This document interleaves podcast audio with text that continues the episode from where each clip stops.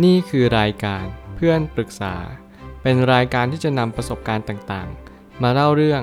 ร้อยเรียงเรื่องราว ให้เกิดประโยชน์แก่ผู้ฟังครับ สวัสดีครับ ผมแอดมินเพจเพื่อนปรึกษาครับ วันนี้ผมอยากจะมาชวนคุยเรื่อง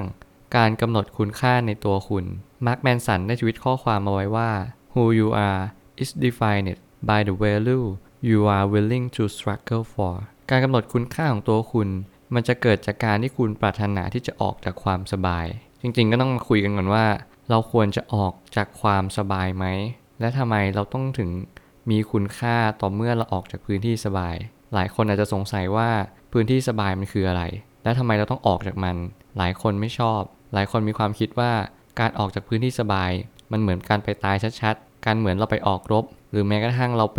สมรภูมิ สิ่งที่เราจะต้องเจออุปสรรคต่างๆ สิ่งเหล่านี้แหละมันทำให้เราแข็งแกร่งขึ้น และก็เก่งมากขึ้น โดยที่คุณไม่รู้ตัวว่า ตอนนี้ที่คุณอยู่พื้นที่สบาย มันทำให้คุณอ่อนแอลงทุกวัน หลายคนที่เป็นนักพัฒนาตัวเองอย่างมาร์คแมนสันก็ตาม เขาได้เขียนหนังสือมาหลายเล่มมาก แต่เล่มดัง ๆ ก็จะมีอยู่ 2 เล่มในตอนนี้ ผมเชื่อว่าทุกคนก็จะรู้จักเขา เมื่อไหร่ก็ตามที่คุณได้ศึกษาแล้วก็หาข้อมูลว่าเขาคือใคร ผมเชื่อว่า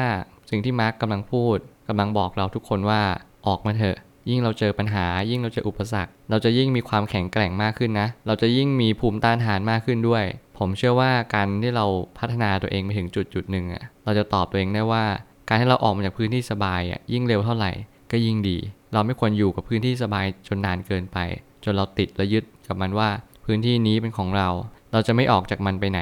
ตรงนี้แหละจะเป็นปัญหาต่อไปละ ผมเลยตั้งคำถามขึ้นมาว่า เราควรจะออกจาก comfort zone ไหม จริงๆ เราก็ต้องตอบกันว่าทุกคนควรจะออกจาก comfort zone อย่างที่ Mark Manson ได้พูดเอาไว้เลย ก็เพราะว่าทุกคนน่ะจะต้องออกจากพื้นที่สบาย ไม่อย่างนั้นคุณจะไม่เจอปัญหาพอคุณไม่เจอปัญหาเสร็จปัญหามันจะมาหาคุณนะ คุณอยู่ comfort zone ปัญหาจะหนักกว่า hard zone แน่นอน บางทีเราอาจจะไม่รู้ว่า comfort zone มันคืออะไร หรือว่า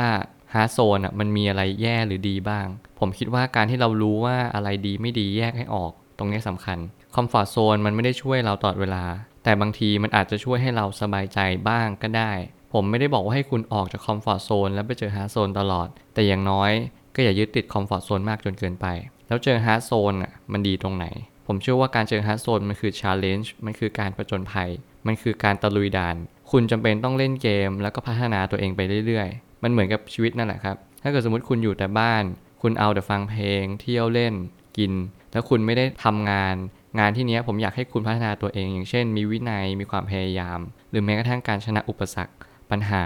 หรือแม้กระทั่งโรคซึมเศร้าที่ผมพูดอยู่บ่อยๆ ซึ่งตรงนี้เราก็ควรที่จะออกมาจาก comfort zone พอโรคซึมเศร้าอะมันชอบ comfort zoneมากๆ มันชอบให้คุณไม่ไปไหน ให้คุณติดอยู่กับที่เพราะมันอยากจะกืนกินคุณทั้งตัว การออกจาก hard zone การออกจาก comfort zone แล้วไป hard zone อะจะทำให้คุณ ลดโรคซึมเศร้าได้แน่นอน อันนี้ดีแน่ ๆ และรับประกัน อะไรบ้างที่เป็น comfort zone บอกเลยอะไรที่รู้สึกว่าโรคซึมเศร้ามันชอบ อย่างเช่น การอยู่คนเดียว อย่างเช่น การอยู่กับเพื่อน การอยู่กับสิ่งที่เรามีความสุข หรือแม้กระทั่งการที่เรา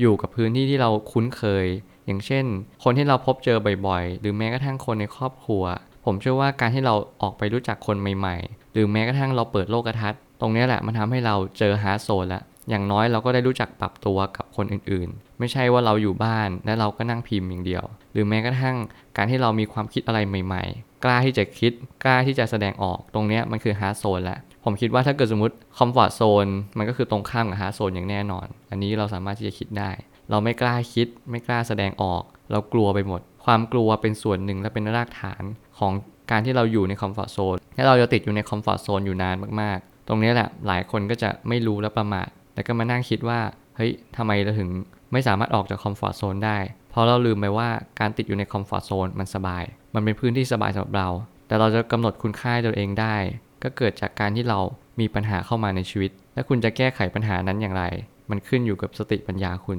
ผมเชื่อว่าทุกปัญหาย่อมมีทางออกเสมอ ขอบคุณครับ รวมถึงคุณสามารถแชร์ประสบการณ์ ผ่านทาง Facebook Twitter และ YouTube และอย่าลืมติด Hashtag เพื่อนปรึกษาหรือ f r ร e n d t a l k a ด้วยนะครับ